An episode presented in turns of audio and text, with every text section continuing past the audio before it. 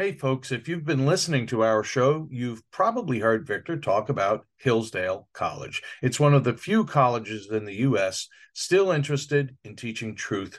What you probably didn't know is that they have over 40 free online courses. And Victor is one of the professors in three of those courses American Citizenship and Its Decline, based on Victor's book, The Dying Citizen How Progressive Elites, Tribalism, and globalization are destroying the idea of America, the Second World Wars, based on his book by the same name, and Athens and Sparta, partly based on his book, A War Like No Other How the Athenians and Spartans Fought the Peloponnesian War. Don't you wish Victor would have been one of your professors in college? Well, now you can join him as he covers some of the main ideas of his books with Hillsdale College's online courses all available for free. That's right, for free. The courses are seven to nine episodes long, and they are self spaced, so you can take them whenever and wherever. I think I'm going to start with American Citizenship and Its Decline, where Victor explores the history of citizenship in the West and the threats it faces today. Threats like the erosion of the middle class, the disappearance of our borders, the growth of an unaccountable deep state, and the rise of globalist organizations. Hey, start your free course with Victor Davis Hanson today. Go right now to hillsdale.edu slash VDH to start. It's free and it's easy to get started. That's hillsdale.edu slash VDH to start. hillsdale.edu slash VDH.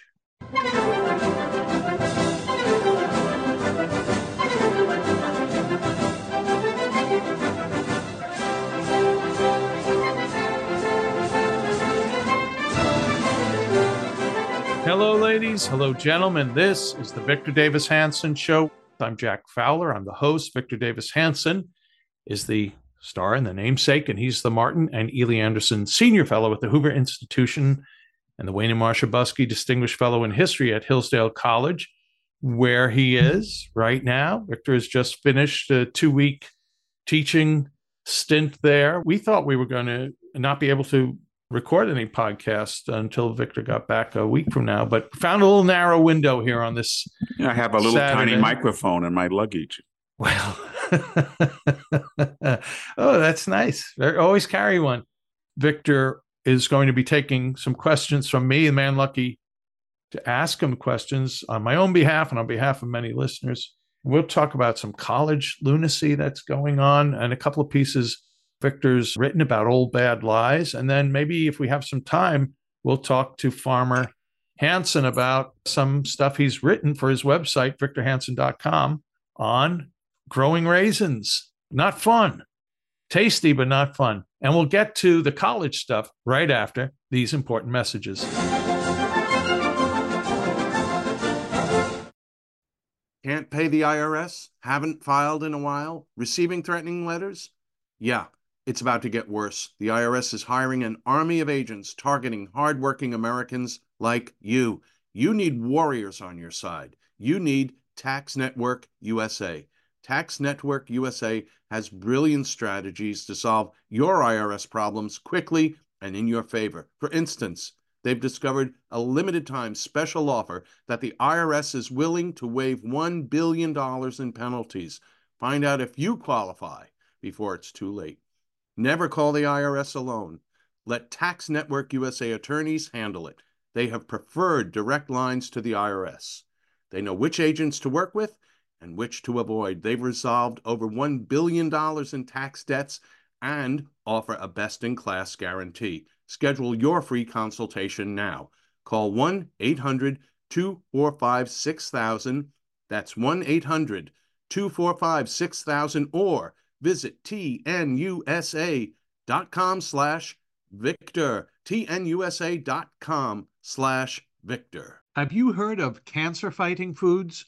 The American Cancer Society discovered diets rich in fruits and veggies may actually lower, lower your risk of cancer. Hopefully, you hear this and run to the store for five servings of fruits and vegetables every day. If not, you should consider adding Field of Greens.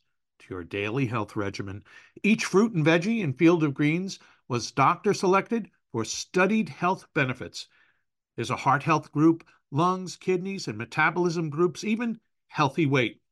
What your body needs is found in each scoop of delicious Field of Greens. Will Field of Greens prevent, treat, or cure cancer? No, but it's so powerful, it promises at your next checkup, your doctor will notice your improved health or your money back.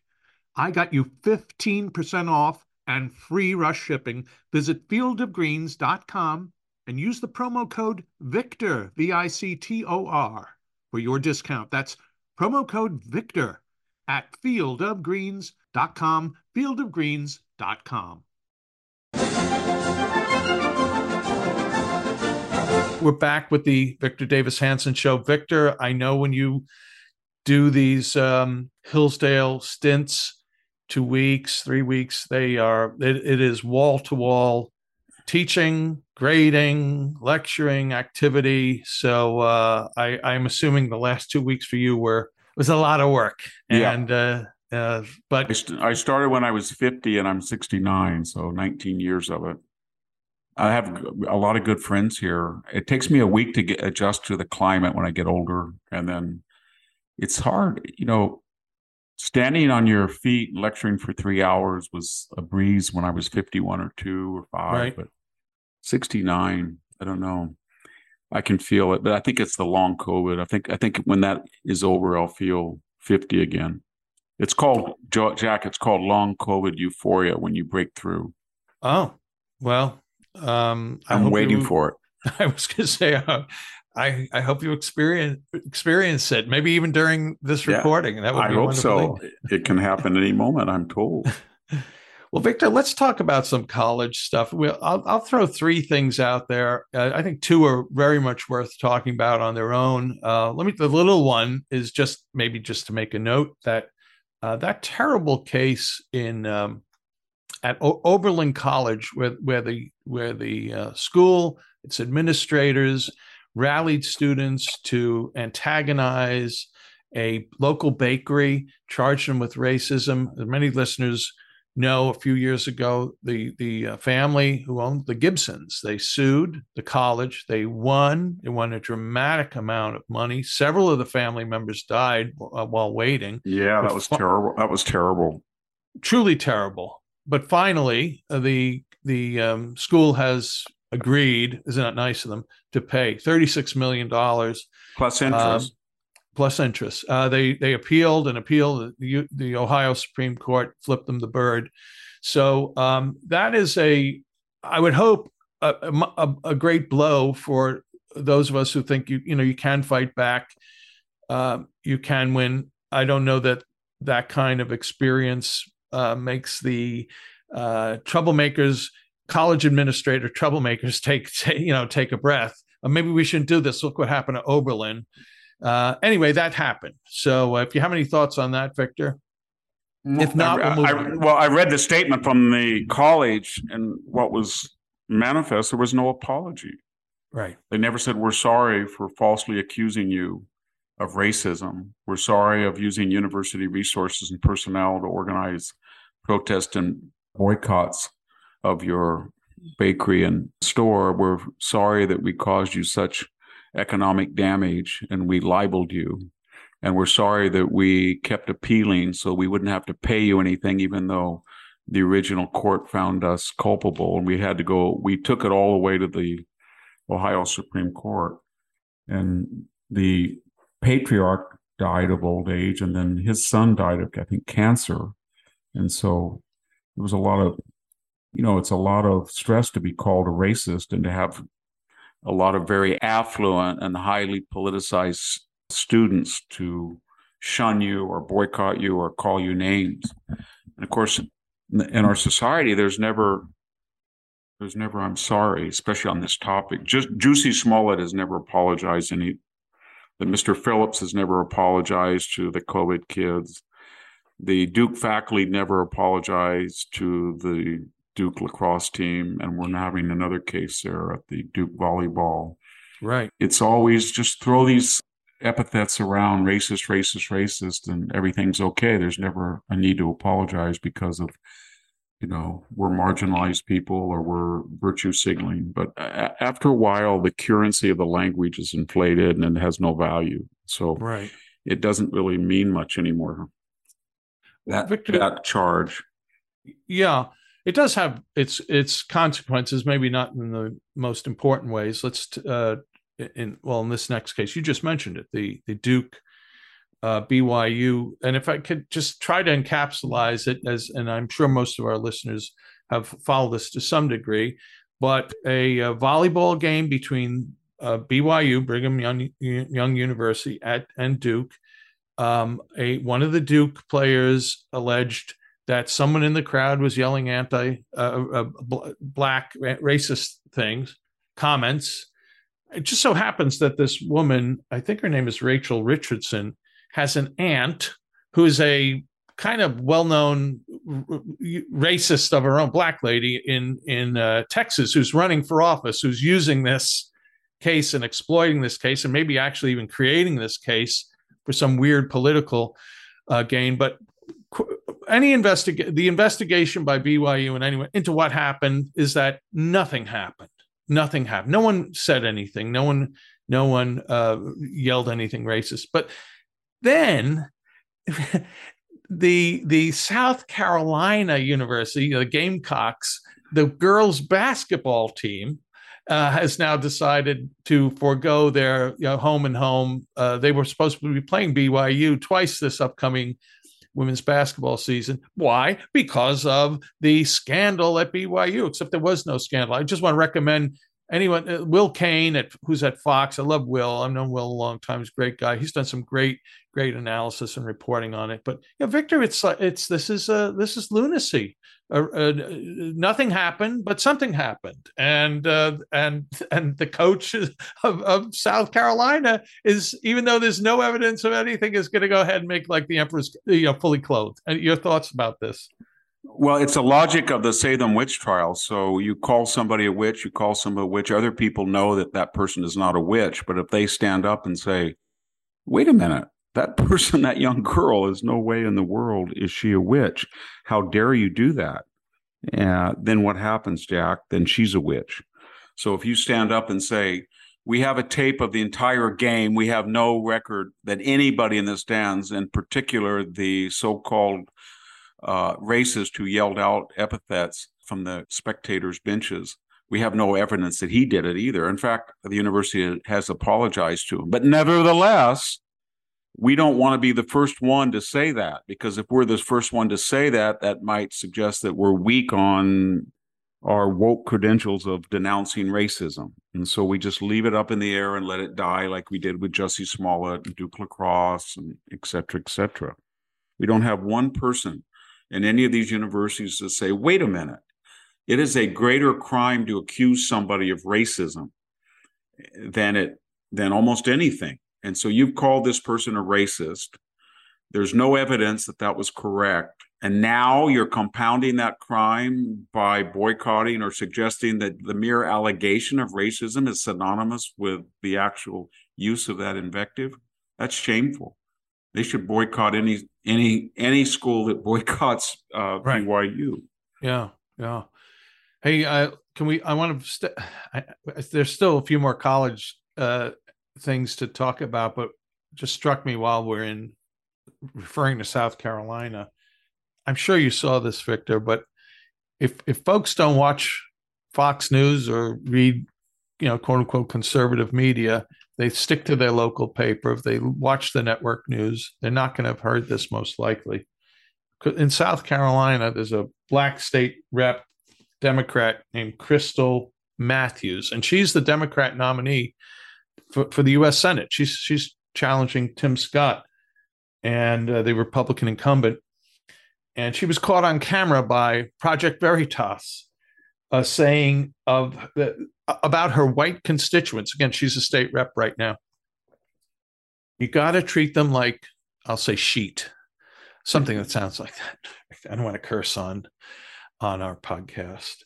Um, you, uh, imagine if a Republican had said that, Victor. Any thoughts about this? Well, I guess you're asking me, Jack, if she's right that when you treat so-called white people like sheep, then they have a, a, a natural apologetic manner. Oh, I'm not a racist. And so she's empirical. But what she's saying is that essentially she looks at the world in terms of white and black.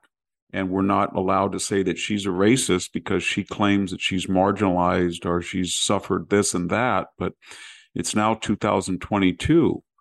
And when you look at a lot of statistics uh, across the board, it's not necessarily white people who are the wealthiest or the most privileged. If you look at their comparisons in income, family income, or personal income, compared to, say, Arab Americans or Asian Americans, etc. But she's not going to beat Tim Scott. Tim Scott's ecumenical. Everybody likes him. He's a good senator. She has no chance for that. And she thinks that that this is okay. It's not Jack. It's not that much different than what Joy Reid says on the air. It's not much, you know, different than that Elie Mystal. I mean, he was what is he was a MSNBC uh, consultant lawyer, and he said that after the the COVID lockdown, he said, you know, I just don't have any desire when I come back out to see white people. I don't want to talk to them. I just would rather not be around them. That's just what people say. It's no different what the UC Berkeley house theme house for students says when please don't bring a white person in. This is mounting. And what I'm going to get at, these are elite pronouncements from political and media figures. And right. then it filters down. And then it is accelerated by the Soros Dio, um, the Soros attorneys and they are emulated by small town attorney, uh, public attorneys, public prosecutors, whatever you call it, local district attorneys. And the result is that somebody sees a jogger in Memphis, or somebody sees a mother with two children, or somebody drives around recording something about white people, and they think it's okay. And why wouldn't they think it, it's okay if a Senate candidate says the same thing that you treat white people like blank. And a harvard educated graduate says that he doesn't want to see these people anymore doesn't want to be around them. And we've we've institutionalized racism. And if you have a separate graduation you don't want these people there. And then at the whole the whole excuse for this blatant racism is the construct that well the history of slavery and jim crow make it impossible for people of color that have been marginalized to be racist then you get it goes from the absurd, like Jussie Smollett and the volleyball folks and the lacrosse ruse, to the deadly, the deadly, and that's killing somebody in Memphis. And yet nobody says anything. And so she's culpable for whipping up hatred. How's that? That's, and um, that, yeah, if that yeah. gets out and yeah, we what happens. And it's, well, time, it's time for everybody just to say, you know what, just human. And our superficial right. appearance is incidental to who we are. It's not essential. But that's what I think a lot of elites feel that if it's not essential to my identity, then I have to compete in the sphere of ideas or business or something. And you know, I'm not I'm not LeBron. I'm not Oprah. I don't have that talent. So I'm going to use the crutch of you're a racist. So that's what she's doing. You know, it's, kind of a related anecdote. And, and by the way, I want to talk about with you, hear from you about two other things. I, am sorry if we're talking a lot about uh, race today, although not really. I mean, it's it is so um, uh, being race related stories are being so promulgated and contrived uh, by uh, the uh, leftist elites that they they you know they merit a response. They merit Victor's uh, you know take on it, but uh, you know there was a vandalized gay uh, rainbow crosswalk in in Atlanta. I don't know if you saw this story the other day. So what were the the headlines originally were white supremacist was accused. Must have been a white supremacist who vandalized the gay pride um, crosswalk with uh, SWAT stickers. And yeah, it was it was the white supremacists happened to happened to be a black guy. They found out who did it. it. Is a guy Jonah Jade Sampson, thirty year old black guy, you know, who's a criminal, uh, but, but, he did it. But of course, it was had to be, had to have been a white supremacism that that uh, engaged in this. Um, anyway, Victor, on to two other things. Well, you know, one, just to note, yeah. remember that uh, I think he's from the University of Tennessee. Remember Wilfred Reilly, that African American scholar? He wrote a really good book called Hate Crime Hoax, and it was about how the left uh, peddles these fake hate crimes. Yeah, nooses are, left on. Yes, uh, they're they're commonplace, and, and yeah, there right. there there was one. I got to be very careful. There was an allegation of one at Stanford, where I was, but they people understand that that sign triggers the entire wealthy white educated class to outperform each other. So when Jussie Smollett fakes a hate crime, then we have a race to the bottom with Nancy Pelosi, Kamala Harris, everybody's saying this is horrible. No, this is more horrible. This is, and that's, and they get to virtue signal their superior uh, morality. And there's never consequences to it, never. And it also shows that the number of would be victims and oppressed are too large for the pool of oppressors and victimizers. So when you have that asymmetry, you have to, if you want, if you want compensations from the government or from society at large, what do you do when you can't be oppressed and you can't be victimized? It's 2022 and you're, you know, you're 60 years after the civil rights movement you right. you have to create these these monsters. And then if you create the monsters you say there's monsters everywhere and i need blank blank blank. I need 10 diversity equity and inclusion czars. And i need the staff. And i need uh, this many books published by simon and schuster on black things. And i need this many characters in tv commercials. And that's how it works. And it will continue to work until somebody says non hic porcus, not this pig. I'm going to evaluate people on them, on people, on their individual right. characteristics and soul, and not. I'm not going to look at their their skin color. And that and what I just said is considered worse than racism because if, if people adopted that that ideology, the whole thing would collapse. It's built on it's built on straw. It just needs a few people to say no not me. And you're already starting to see it when Dave Chappelle took on the you know the transgendered group and they were going right. to cancel him and they were going to do this to him and then he Netflix just said nope he's making us too much money right and Joe Rogan yeah Joe, Joe Rogan they're thinking nope he makes us too much money yeah. and uh, the universities and Hollywood are sort of the places where you can't do that but maybe maybe what's going to happen this year or the next year is that Hollywood's going to learn that none of their movies that are woke make any money. They lose. Maybe the New York trade publishers are going to understand that all these books are pouring out about woke this and woke that lose money. Maybe Wall Street's going to learn that ESG and all of these ideological reasons to buy stock other than profit and loss are going to lose money. And suddenly we're going to wake up and say, ah, the Salem witch trials are over. Joe McCarthy is a drunk braggart. Right. It happens. We went through a collective hysteria. Now it's over. Yeah. Well, and we're still in it. And one of those uh, incidents of this idiocy happened the other day. And I'm, I'm pretty sure you haven't yet uh, addressed Queen Elizabeth's death, and I'm not asking. I, am going to save that for Sami, uh, the great Sami Winc, if she wants to, uh, when she records podcasts with you, wants to discuss that.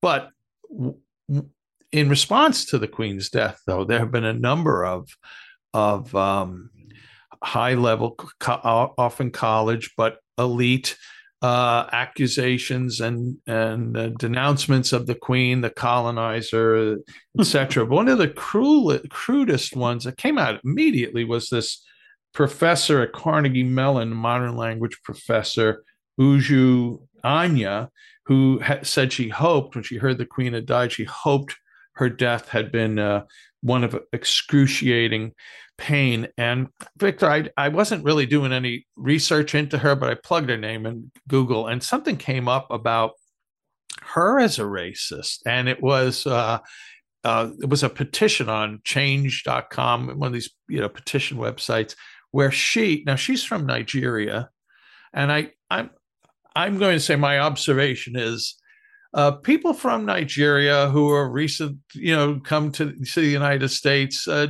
or Western Africa or even the Caribbean, they don't want to be known as, uh, you know, uh, African Americans. They they don't want to be associated with, uh, thought of the same as uh, blacks in America who are who are the, the you know the great great grandchildren of slaves. They see themselves as distinct. They actually have a have a, a derogatory term they use for uh, the you know the progeny of uh, of uh, slaves. It's called a, a kata. Yeah, I, I think I'm saying it wrong. Doesn't it mean? I think it means stray cat that left home and never wandered away and never came back. Yeah, but it also is it's it's you know trash. No, I mean, I, it, yeah, it's, yeah, yeah, it's, it's, a derogatory. It's a it's a put, put down. So she has used this term, uh, uh, tweeted it, used it. Some, of course, some kids have gone after her now on some petition. So it's I don't know, maybe it's a little little league uh, uh, Jacobins being eaten by their own kind, but the, you know, the hostility of her her uh, attack and that of others on the death of the queen by these i mean they really are elites. I mean they, they're, they're, they're, they're acting like they are themselves oppressed but they are the 1% of the 1% of america. I just find it uh, really and jeff you'd say people you know uh, saying no no more of this. It was interesting. Jeff bezos attacked her immediately. I don't know you know read well, too much into that as a general Your rule thoughts? when people come here if they come here to work and they're impoverished from oaxaca for example in my community then they're very happy to be here. And they see that things work at least they used to work compared to what's going on in southern mexico. But if they're elites like Ilhan Omar or this professor from Nigeria and they come then they scan the horizon and they see that the institutions in which they want to participate because they're elites whether that's academia or media or government et cetera et cetera et cetera is left wing. And then they immediately set foot in the United States and they have a whole array of charges. And then that begs the question well, if it's so bad, why did you come here? I mean, and then she blames, uh, in her rant, she blamed the queen for, you know, all the deaths from Nigeria. But I mean, if you just take one event, you remember they had the uh, feed the world and all of that stuff. Sure. All, oh, in 19, I think that was 67 to 70 or something about Biafra and the, Biafra, yeah, the, yeah, that was George Harrison uh, led an effort on that. Yeah, he did. It was a great concert, and two million people died, and it was kind of a proxy war. I get that, but it was a weird proxy war, as I remember, because the Soviet Union was kind of on the side of Britain uh, for Biafra, and Nigeria was kind. We were neutral because we were we had no dog in the fight. But there were other France, I think, was for Nigeria. But the point I'm making is that was a black on black civil war. The British had no nothing to do with it, and so she's saying that she, the Queen caused her all this trouble. But when you look at all of the ex-colonial world, let's say in Africa uh, and other places, whether it was it wasn't because they were necessarily humanitarian although many of the imperialists were but they wanted order and they wanted people to get along and to go rise above strife so they could be useful for the empire. But the point i'm making is that when that imperial project collapsed after 200 years what followed wasn't better. It was bloodbath and, rec- and retribution and vendetta Right. for her to come to the United States and say, "Well, I left all these this murder behind because of the Queen." The Queen was apolitical. She all all she did was travel the world and try to be a good emissary of British manners and traditions and stability.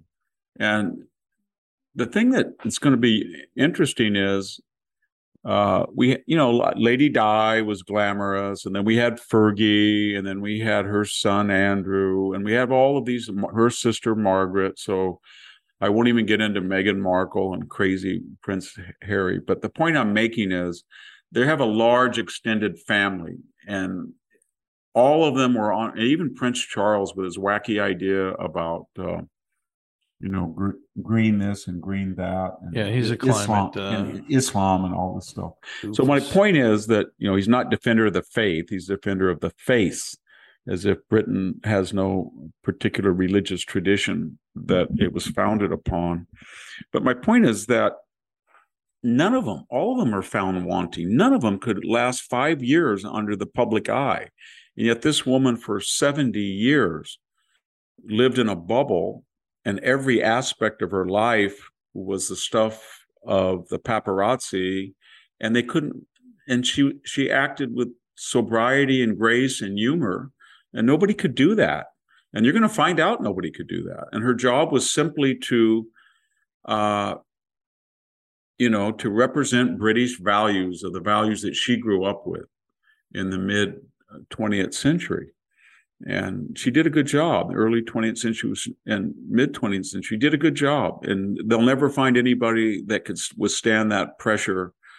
And my God, how you would get up every day in, in in your life and have to put on these particular clothes and go out and meet these particular dignitaries and shake a hundred hands and smile with all these crazy people you have to meet with one directive. I represent the British government British traditions and the British people. And today, I'm not going to embarrass them. I'm going to enhance their image. That was something that, we don't see in this narcissistic, selfish culture. Well, Victor, um, you're you're up in Michigan in cold, cold Michigan, and I'm I'm so happy for you that you haven't been home. Hot, hot, boiling hot, thermostat locked California. Get your quick thoughts on the uh, Gavin Newsom's electricity ramblings right after these important messages. Warmer, sunnier days are calling. Fuel up for them with Factor's no prep, no mess meals. Meet your wellness goals in time for summer thanks to the menu of chef crafted meals with options like Calorie Smart, Protein Plus, and Keto. Factor's fresh, never frozen meals are dietitian approved and ready to eat in just two minutes. So, no matter how busy you are, you'll always have time to enjoy nutritious, great tasting meals. Make today the day you kickstart a new healthy routine. What are you waiting for? For our listeners, Factor is giving you 50% off your first box plus 20% off your next month when you use the promo code VICTOR50 at factormeals.com slash Victor50. Choose from six menu preferences to help you manage calories, maximize protein intake, avoid meat, or simply eat well balanced. With 35 different meals and more than 60 add ons to choose from every week, you'll always have new flavors to explore.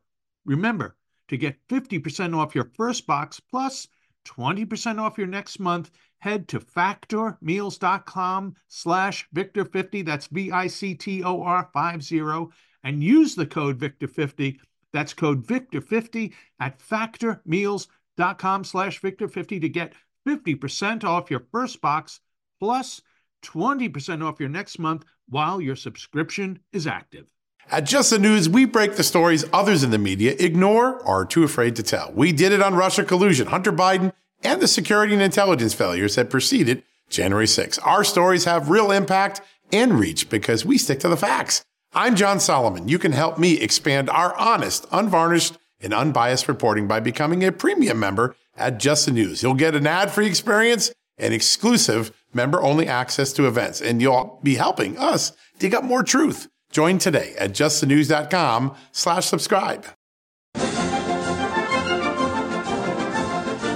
We're back with the Victor Davis Hanson Show. A couple of quick plugs victorhanson.com. That's Victor's official website. And if you're not subscribing, something's wrong. You know that you get a lot, a lot of original content there. I don't know that we're going to have time on this episode to talk about. I had two pieces. Maybe we'll talk about uh, talk about one on another podcast. But for example, um, raisins. Uh, you did the, you have this two part series on on on growing raisins, just terrific. But it's part of the exclusive uh, content of the website. It's five bucks a month, 50 dollars for the year. So I really want to encourage our listeners to stick their toe in the water and subscribe. Uh, for me, Jack Fowler, I write Civil Thoughts, a free weekly email newsletter for the Center for Civil Society at American Philanthropic. Again, it's free. A dozen, 12, 13, 14 uh, recommended readings. We're not taking your name. We're not selling your name. It's no no risk. Uh, sign up, civilthoughts.com. And one plug, Victor. You know, I do this. I I've been blessed to be your uh, compadre here, uh, host Sami Winc, the great Sami Winc, the same, but one of the great hosts of Victor Davis Hanson podcast in the past has been Troy Senik, yes. our great friend. And Troy's got a book coming out uh, this uh, this week, and it's called "A Man of Iron: The Turbulent Life and Improbable Presidency of Grover Cleveland." It's a great book. Uh, I want to recommend to our listeners to, uh, to to buy it. So go find it on on Amazon. So Victor, um, yeah, thermostats. I, I'm I'm so glad I'm I'm you know retrograde when it comes to these things. I don't have an Alexa. I don't think my refrigerator can listen to my conversations in my house. At least you know the refrigerator's too old. Uh, but the, that that thermostats could be locked by some third party. That the governor of the state who has who has suppressed energy uh, creation in the state and, and has lauded it is is now demanding of its residents that they uh, you know roast and don't use the uh, don't use uh, air conditioning at certain uh, times uh, mandates that everyone and his uncle has to have an electric car but of course how the hell are you going to you're going to uh, charge an electric car with electricity made from from fossil fuel anyway. It's just the typical madness in in California. But it, you, what thoughts do you have, if any, if you want to share about this kind yeah. of uh, energy crisis? I think, I think even the Teslas, when you turn them ready, they have a little warning on their uh, their dash saying "Don't charge me." that was his really big brother. Seriously? Uh, yeah. Really? Yeah, oh my yeah. god. Oh, but wow. Uh, this is long in coming. And so you got to remember about California. There's this coastal strip from La Jolla, La Jolla to Berkeley. It's about 30 miles wide. And it kind of expands around Los Angeles. And that's where 30 of the 40 million people live. And at the dawn of globalization, seven, eight trillion dollars of market capitalization arose. And this is where Caltech and Stanford and USC and UCLA and UC Berkeley and except that's where the universities are. And they decided that they had reached utopia. And so they were going, starting about 30 years ago, they were not going to build any more dams. So in 1983 is the last dam. Who, who needs the California Water Project? How, how unnatural is that? And they said, we don't want Rancho Seco nuclear plant in Sacramento. We don't want the one down on the Southern California coast. So they got rid of those two. Take eight, 9% of the nuclear production of the state. Take another eight. That was 20.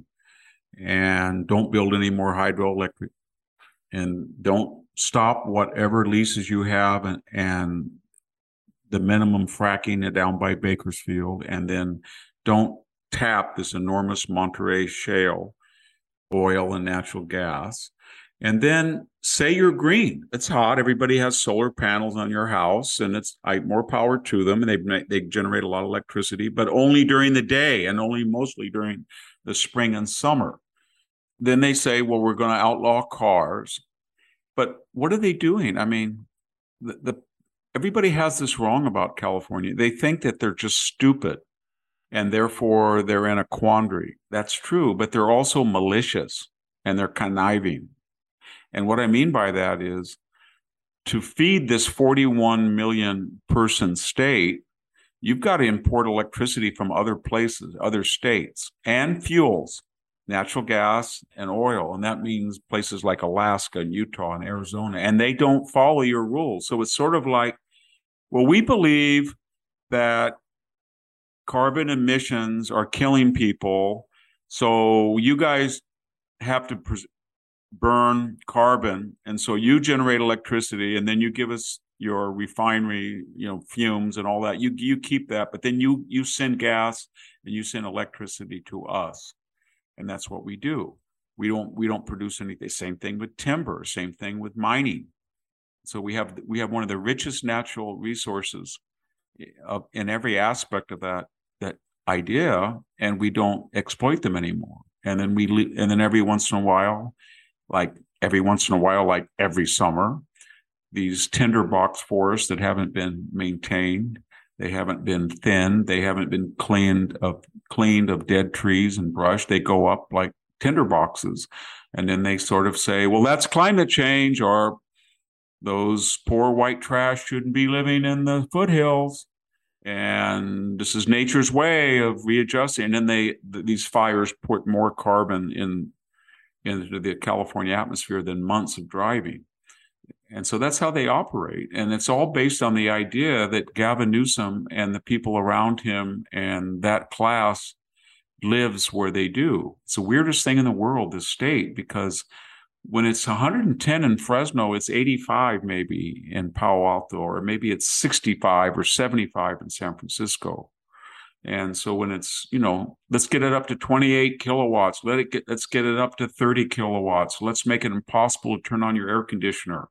That don't that doesn't affect people on the coast. That affects poor people who can't afford a thousand dollars a square foot on the coast. So, one way, and I think the only way and the best way of looking at this dysfunctional state is it's a bunch of very wealthy, privileged people who got richer than Croesus on globalization because they had particular wares, whether it was insurance or law or university or academia or tech, and they've got so much money and they live in this paradisic paradisical place with this year-round 70 degrees that they make like life hell for the other 10 million that live in very tough places that can get very hot or very cold in the mountains or in the valleys. And they don't care. And then they dress it all up as being woke. But if they were to, if you were to look at it through their woke lenses, you would say this is a bunch of very wealthy uh, people in the legislature and in the universities and in the media and in politics that are crafting policies that make Mexican American people of the lower middle class in places from, I don't know, Turlock down to Earlimart to Strathmore to Stratford to Bakersfield, that makes them almost impossible to live because they can't afford to turn on the air conditioner when it's 110, or they can't afford to fill up their $6 a gallon pickup it's a very selfish culture. This bi this bicoastal, both on the east and west coast. It, it's yeah. really strange. It's it's one of the weirdest things that I've ever encountered. They don't. They're atheist or agnostic, so they have this. They're like the Jacobins with their Lord Radio. This idea of humanism, secular humanism, or radio, or reason, mm-hmm. or logic, and then it's a cult, and then they're devoted. And they have, and no apostate is allowed anything any power or any influence or any dissenting view. It's kind of a political sadomasochism. There is a thrill at inflicting pain. Yeah, they uh, love uh, they love the idea of inflicting yeah. pain. They that's why they love COVID. They love the idea that everybody was locked down and they got their news only through their screens. And the Helot class brought them all of their food and appliances and dropped them at their door. And they were on Zoom and made a ton of money and the government can control where you're going, what you were doing, except if you're Nancy Pelosi at her hairdresser, Gavin Newsom, you know, at a baseball game or at the French Laundry or London Breed, et cetera, et cetera. So right. they destroyed the state as a functional state. What I mean that is our listeners know you cannot drive a car into San Francisco and park it on the side of the street without expecting it to be broken in and nobody will be held accountable. Our people know, our people, our Americans know if you walk into San Francisco, you got to be watch your feet, what you step in. You're going to see thousands of homeless defecating, urinating, fornicating, injecting. If you fly into SFO and you look at the bay, from the most green city in the United States, you're going to see a lot of brown effluent. A lot of brown effluent. That's partly a mixture of these archaic Bay Area treatment plants that have such high cost to update, uh, and they don't get nitrogen out of their effluent, and the storm drains where they wash all of these little cities, uh, big cities and little and mid. They have to wash all the crap off into the storm gutters, and so it's it's very strange. It's it's it's like pre-modern except in certain little enclaves with security guards, and that's who runs the place. And uh, I don't know how they get away with it as long as they've done because they tend to be quasi racist. They can tend to be, and I don't mean that just loosely because it's largely uh, a white and wealthy Asian class that mm-hmm. uh, don't really care the effects on mostly people because the white middle class is leaving the state and it's being replaced by a Mexican American middle class that is baffled that their right. former Democratic allies and patrons care so little about their religion, their customs, their traditions, and their livelihood. Yeah, again, not, not only care, don't care, but hey, uh, Victor, we I do want to get your uh, t- hear your thoughts about that terrific two part series you wrote for VictorHanson.com on on raisins, um, but uh, just want to make note. Um, Portland is, let's say, Portland's a, a, first cousin or maybe even a younger brother of San Francisco when you think about the kind of lunacy that's going on in major cities on the West Coast. Here's a headline today. I'm reading from you know of National Review. Sorry, Victor. Three three Portland hotels headed for foreclosure amidst amid rampant rioting and homelessness. This is by Diana Glebova uh, from uh, yesterday. Three hotels in Portland set for foreclosing after missing mortgage payments, according to documents by the Willamette Week, uh, et cetera, et cetera. Two, they owe 270 million. I mean, uh, I, am not going to read anymore other than to say uh, we, we, can all deduce why. Nobody's going there anymore. Uh, there's madness in the streets. And um, what's a sign that no one's going there anymore? The hotels are empty and now going under. Uh, this is is Portland going to be uh, is D- the, Detroit the, the next Detroit in America? Maybe, uh, maybe San Francisco is going to be the next Detroit. Anyway, uh, if you have any thoughts about that, um, oh, it's a beautiful city. I used to go there and speak a lot. They have great bookstores. They have a universe, couple of colleges and universities, and it's like San Francisco. It was a place that mm-hmm. in the 1970s and 1980s, everybody wanted to go in the 1990s. And Seattle, Portland, San Francisco, you know, these were all the hip places. They were supposed to be tolerant and they were naturally beautiful. And they had people who were running them that were old time Democrats that grew up in the 20s and 30s and 40s. And they're gone now. And we've got the woke people that are incompetent, ideologically driven, biased and they're running these cities and they've taken their inheritance from prior ancestors, trashed the the ancestors as illiberal, racist, sexist, homophobes, torn down their statues, renamed buildings, and what have they given us? They've given us pre-modern Dickensian London. That's what they've given us. And if you go there, and I've been to all those cities, the downtown is uninhabitable and you can't walk at night in the downtown. And the wealthy people live in secluded enclaves and they don't go downtown if they can help it. And they have no idea what, after spending billions of dollars, they have no idea what to do with the homeless and they have no idea what to do with these career criminals that are just looting and killing and right. hijacking. And they can't talk about it. For the homeless, they will not talk about it and everybody knows you have to have mental hospitals and you have to have areas where they can be treated. Right. I don't, I don't want to use the word camps but they have to have compounds where people can be you know the individual shelters or group shelters where they can be watched and treated medically and they should not be allowed to go out on the street and defecate and harass and urinate and have sex and shoot up drugs and yeah. ruin the entire i mean it's medieval. So when you start asking ourselves well why do we have monkeypox? And why are we getting polio the return of polio? And why is all this happening? Maybe it's because there was some law of nature that said you know 2500 years ago the greeks and the romans discovered that you've got to take your effluent and make it downstream and you can't allow people on the streets to do the things they're doing now. So it's really a a return to feudal feudal times or medieval times. Yeah. And I don't know at what point there is a point. There always is that when a thing can't go on, it won't. It won't go on. Herb Stein, I think, said that. Right. But but I don't know how close we are because everybody's been navigating around it. So they have the money. So if you look at house prices in Tiburon or Pacific Heights, I think Mark Zuckerberg just sold his latest home for 26 million. There's this there's such an imbalance and inequality of wealth because of globalization. There's so many people that figure that I will live in these beautiful cities.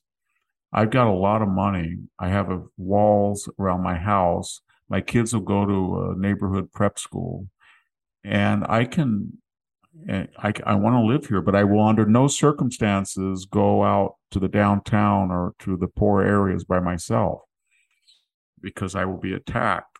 Right. And I don't know when what happens when you can't jog at 4:30 in the morning and if you get right raped and killed then the Twitter mob or the Facebook monsters say that it was your fault for going, you know, for being right. alone in the middle and we make excuses, but you know, nobody wants to talk about. There's certain things we can't talk about, Jack. And let's be honest. We have a problem after George Floyd with young African American men between the ages of about 17 and 50 that comprise about six to seven percent of the population, and they're committing about 55% of all violent crime.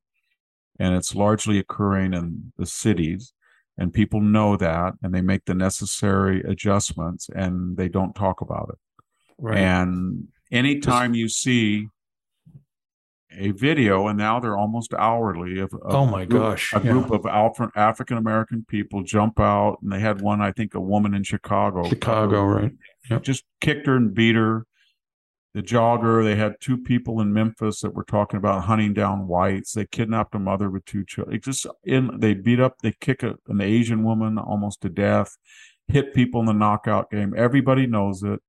Nobody will talk about it. Anybody who talks about it's a racist. And so they go along their way and just say, and it's never going to change right. until people talk about it. And and I don't know what to do about it, but you can't you know, right. I, I remember that Ta, Ta, Ta-Nehisi Coates, the African American, I guess he's a comic book writer now, but when he, in his heyday as a critic, he would talk about the talk that I have a talk uh, with every young African American that the police will stereotype. Well, that may be true, and we saw that racism can occur, as it we did with George Floyd, I suppose. But my point is that if your son is part of a collective that's committing uh, crime at about nine times uh, their demographic, then people are going to be on the watch for them. And I'm not saying that. That's what Jesse Jackson most infamously said. Right. So I don't know how, how you deal with it because it, it butts up against all of these liberal pieties and you, you can't get anywhere. So then what do you do? We just kind of lie and people make the necessary adjustments. So African Americans middle class African Americans know this and they want police and they don't have police. So they're leaving Chicago. They're just leaving. And you're starting to see the, the strangest thing in the world that there is a second African American diaspora, but it's in the reverse direction of the 1920s and 30s and 40s. It's back to small towns and largely red states where there's communities and the laws enforced and right. they don't they don't feel anymore that conservative red states are racist at all. Maybe their right. elites do, but they don't. They feel safer in in Tennessee or small town Alabama than they do in liberal uh, Chicago yeah, or Baltimore yeah. and Detroit. You're in the fact. Bronx, and I got to go get a got to get a quart of milk, and I'm I may be taking my life into my hands. I mean, well, I mean, who, uh, who, who you got to get out of Dodge. You just have to. Yeah, and it's happening. It's happening everywhere. Right. And the whole society I don't know. I have an article I was writing today for, for American Greatness. What caused all this? There were these precursors to it, but then I think the lockdown, it's COVID, the lockdown, the quarantine, the rise of the Twitter instantaneous mob and the Facebook social media phenomenon, all of it was like a perfect storm. And this country is almost unrecognizable now in terms of crime, in terms right. of energy, in terms of cost, in terms of the political class. And, you know, I get so tired of a John Kerry stepping off of a jet plane lecturing, or Bill Gates in his compound in Seattle lecturing, or you know, Jeff Bezos lecturing or Mark Zuckerberg lecturing or Michael Bloomberg lecturing because they're not wealthy, they're hyper wealthy. Right. And they're completely shielded from many of the ideologies like George Soros that they advance that destroy the middle class and make life hell. And they don't care. In fact, it's it's beyond that they don't care. They make fun of the middle class and they okay. they project their own racism or elitism on the middle class because after all if they're so ecumenical and tolerant why would they build these compounds look at the obamas why do they need uh, a Kalorama uh, mansion and then a secluded uh, estate in martha's vineyard plus their chicago little digs big digs and then they have this hawaii thing and they all have one thing in common they want to keep away from people Right. They don't want people getting near them. They want to have a safe world. And then they emerge from those enclaves and start lecturing America how it's racist and what it has to do, what it has to do, what it has to do to make the Obamas not hate them or not feel mm. racist. And, oh, please. And so we're supposed to do this. A guy who's under, you know, in a shop all day black, Mexican American, white, I don't know what, doesn't matter. And all day he's going to work and he's going to make a hundred dollars. And then he gets out of that greasy and he goes home and the Obamas are saying, well, this is what you're going to think. And you've got to win my approval. And that's just, everybody's sick of it. Yeah. Well, Victor, um, let's let's totally change the tenor of this conversation and talk about raisins, and we'll do that right after these important messages.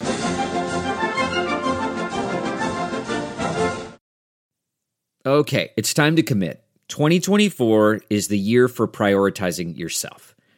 Begin your new smile journey with Byte and you could start seeing results in just two to three weeks. Just order your at home impression kit today for only $14.95 at Byte.com. Byte clear liners are doctor directed and delivered to your door. Treatment costs thousands less than braces, plus, they offer financing options, accept eligible insurance, and you could pay with your HSA, FSA. Get 80% off your impression kit when you use code WONDERY at Byte.com. That's B Y T E dot com. Start your confidence journey today with Byte. Angie's list is now Angie, and we've heard a lot of theories about why. I thought it was an eco move. Fewer words, less paper. No, it was so you could say it faster. No, uh, it's to be more iconic. Must be a tech thing. But those aren't quite right. It's because now you can compare upfront prices, book a service instantly, and even get your project handled from start to finish. Sounds easy. It is, and it makes us so much more than just a list. Get started at Angie.com. That's A N G I, or download the app today. We're back with the Victor Davis Hanson show, recording on Saturday, September 10th. Victor, you write a lot of exclusive material for victorhanson.com. And one of the latest pieces you've written is a two part a series on what it's like to grow uh, raisins. Uh, the, I mean, I just, I'm, I can't imagine a, a worse job I probably can, but let's just say it's a pretty damn tough job to be in 1967, 19, you know, mid six, having to harvest raisins. Just the, the the the the physical wear and tear that you and others, your family and many others in the area uh, went through to grow these things for us to eat, sweet little treats for us us to eat. Uh, Victor, it's a great series. I recommend our, our, listeners read it. Of course, you have to subscribe to do that. But just tell us, uh, you know, uh, quickly because we, we don't have much time left uh, here. Um, how how dirty the business was of of growing grapes? Well, it's changed radically. So now they're trellis you know, and they're mechanically cut and they dry on the vine. But half the crop is done the old way that I described. And this is only part two of five. But essentially, you wait till about August 25th. It's about 105, and you've got drying weather. It takes about two weeks. You go through with a tractor. You slant the row between the two vines. You go pick the pick the, you crawl down basically with a pan and you go under that vine and it's filthy dirty it's dusty there's black widows there's yellow jackets some of the bunches are mildew. You cut the grapes they drop in the pan then you pull yourself out of the vine turn around and you dump a pan on a piece of paper you spread it it's about 23 pounds and you go down and you when i did it i got six cents a tray and then you go down the next and the next and next and you have to pick all the grapes. You can't melt them and pull them because they shatter and you have to put not too many grapes or they'll never dry and not too few or they turn into caram- caramel caramel. And you have to pick between 19 and 23 bricks. If you don't if they're too sour, they turn into what we call wheaties and they blow away because there's no sugar in them. If, if you wait too long to get the perfect sugar, then a rain like there's a tropical storm now in Mexico, and I, I lost two entire crops by having the the grapes on the vine on the ground right about now. If it you rains, gambled, they, right? Yeah, I gambled, and then I gambled. I should say I lost three crops.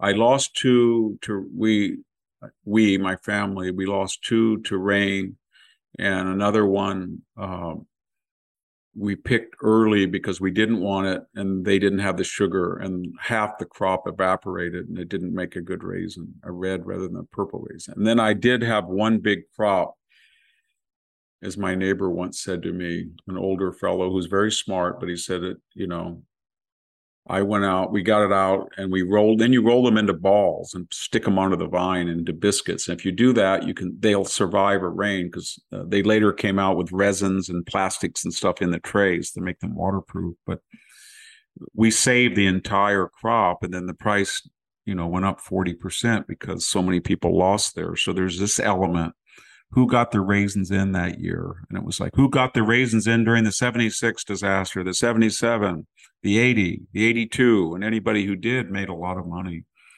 Or not. And now, you know, it's the cran raisin market and Greek raisins and the raisin businesses. Uh, it's not, you can't survive. So most people have pulled out their vineyards and they are, um, they're planting almonds, which are also bad now and if they're staying in the business, they have to spend about ten to fifteen thousand dollars to redo, plant a different type of variety than the Thompson seedless. Uh, plant them much more densely. The rows are closer.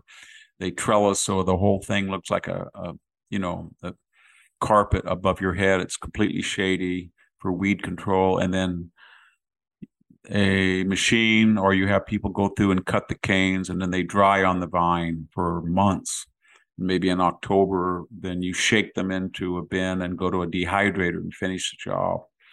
But it's there's still people who do the natural way about you know half at one time there were three or four hundred thousand acres it was the crop from uh, bakersfield to really modesto and son i was you know my grandfather was one of the original members of sun-maid raisin cooperative mm-hmm.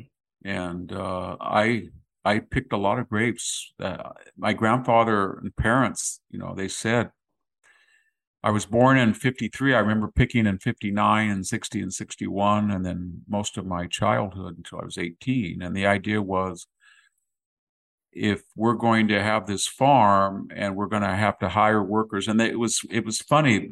The original people came during the Dust Bowl, so the workers that I remember when I was in were from Oklahoma very poor. And then they started to become upwardly mobile. And then there were people from the Philippines. And then they started, and then there were people from Mexico.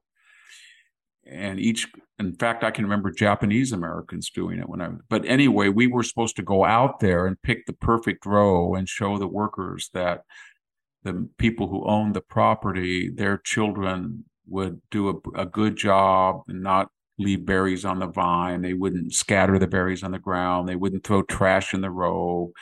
They wouldn't defecate and they wouldn't go, they would go back to the end of the road to a portable bathroom. They wouldn't throw Coke cans everywhere. They would lay a perfect 23, tr- and that's what we had to do. And, right. And it was pretty tough, you know, when you're a young kid out there with a lot of, uh, and then when I got older and I was on the other end of it, I was the person inspecting it. So I was, t- I would, oh, take a year, 18, 1984. I would get up at five in the morning I'd get the crew started, and then I would drive 30 miles up to Fresno and teach a class. I'd come back, I'd monitor, talk to the crew boss, walk the rows. My other two brothers were doing something even more risky table grapes in our other farm. And then I would go back, take a shower, go back, and then I would come back. And I would do that three times a day for that three or four week period from the time we picked to they dried to the time they cured in the biscuit roll? To the time you put the biscuit roll into a bin and you got the entire then you had to shake them jack. So you had this primitive shaker and you had to throw every one of those bins in a bin dumper and it was just like a dust storm. Everything yeah. came out. I mean twigs came out bird crap came out lizard live lizards came out black widows came out leaves dirt puncture vine. And then you had to make sure that is that it shook all every all the debris that fell through the little slots and the and the raisins bounced down then you picked out rotten raisins scorched raisins green raisins yeah. and then you put it into what we used to do sweat boxes. They weighed about 70 pounds huge big thick oak boxes pine i should say then you stack them up and you tarp them and you let them there for a couple of months to cure. So they even out. And that was that was a lot. You had a, a derrick. We had a big derrick before we got went to bins. But again that was something that was supposed to build character and yeah.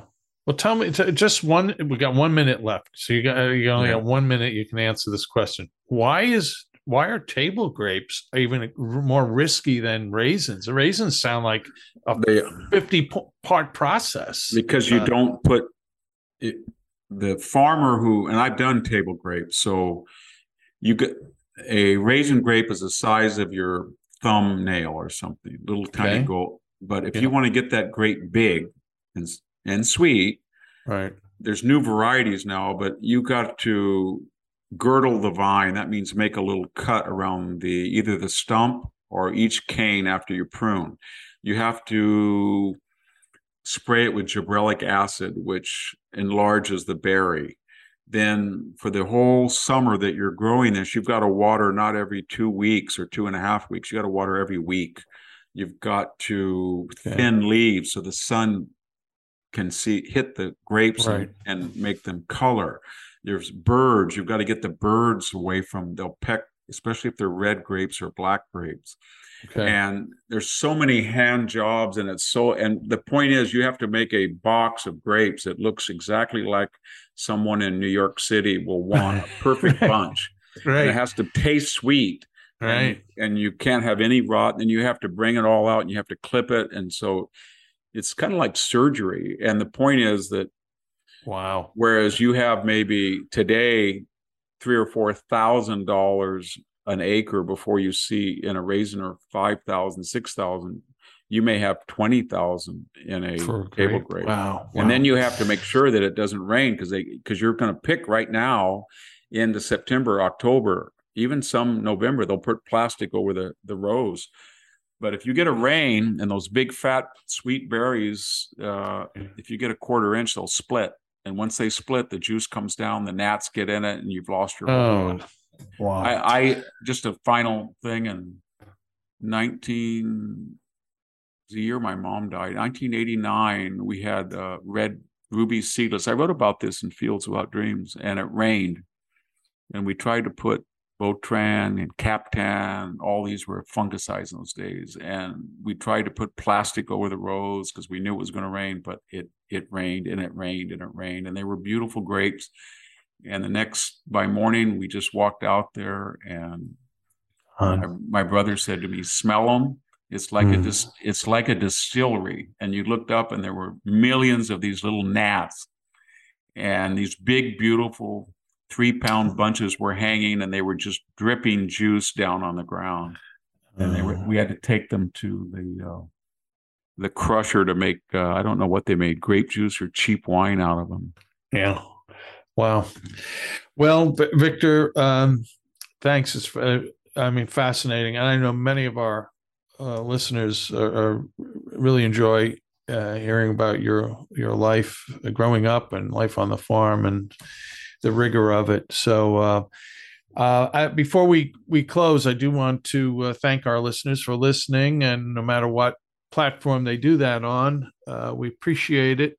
Um, those that listen on iTunes and Apple Podcasts have the opportunity to rate the show five stars, one to five stars, and the the uh, 99% rated five stars. And we thank you for doing that. And some leave comments also. And here's a comment. Now, one of the um, uh, podcasts in the recent week or two that you and I had pre-recorded uh, to because you were going to be away at Hillsdale. Uh, we asked, I asked of you, excuse me, one of the listeners asked that I asked a question of you about your musical yeah. uh, tastes, and and that got so it was so popular. I got so much commentary about that. So this one is titled VDH's Music. I've listened to the Victor Davis Hanson podcast for years. Since Rush passed away, it's been a major source of news commentary for me. After listening to the User Question podcast, I realized his taste in music is exactly what I would have thought it would be country to Broadway musicals, tributes to his beloved family. It was a great episode and prompted me uh, to review it for the first time. I guess it means went back and listened again. Thanks.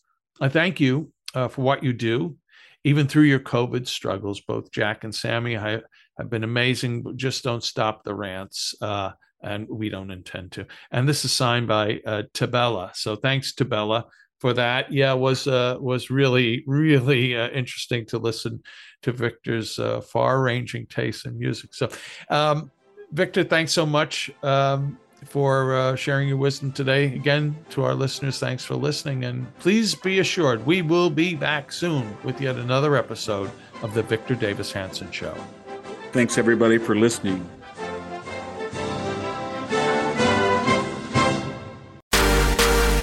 It's Amanda Head, and I am thrilled to introduce to you my new exciting podcast, Furthermore, with Amanda Head, broadcasting weekly from sunny Los Angeles, California, and brought to you by the dynamic Just the News Podcast Network.